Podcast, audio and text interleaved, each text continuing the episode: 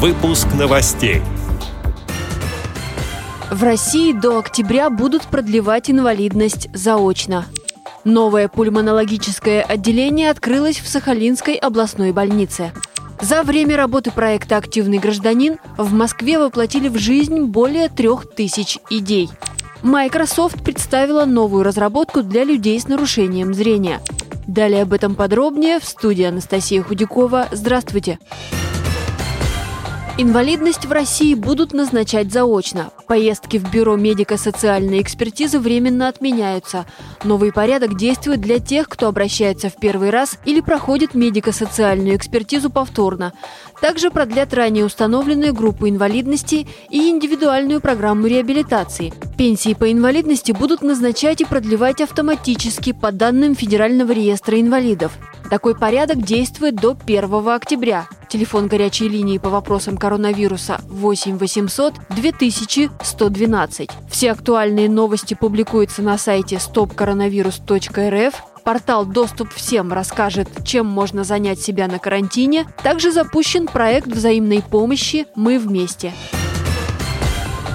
Новое пульмонологическое отделение открылось в Сахалинской областной больнице, сообщает сайт Минздрава России. В этом отделении есть все необходимое оборудование для оказания специализированной медицинской помощи пациентам со всего региона. При обследовании больных применяются современные методы диагностики. Пациентов из ближайших районов будут доставлять каретами скорой помощи, из отдаленных – санавиацией. Новое отделение на Сахалине рассчитано на 24 койки и имеет палату интенсивной терапии.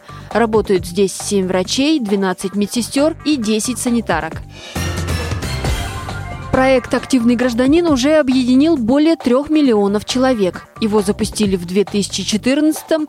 За это время учли около 140 миллионов мнений горожан и реализовали более трех тысяч решений. Такие данные опубликованы на официальном сайте мэра Москвы. В результате в столицу привели в порядок дворы, утвердили стандарты детского отдыха, работы городских поликлиник, библиотек и МФЦ, создали электронную медицинскую карту. По результатам голосований в активном гражданине появилась возможность получать сведения Фонда капитального ремонта. По инициативам горожан открыли парк в пойме реки Битца, а также флагманские центры госуслуг «Мои документы» в округах столицы. Для граждан предпенсионного возраста организовали курсы повышения квалификации и обучения новым профессиям. При этом за участие в голосованиях по различным инициативам каждый человек набирает баллы.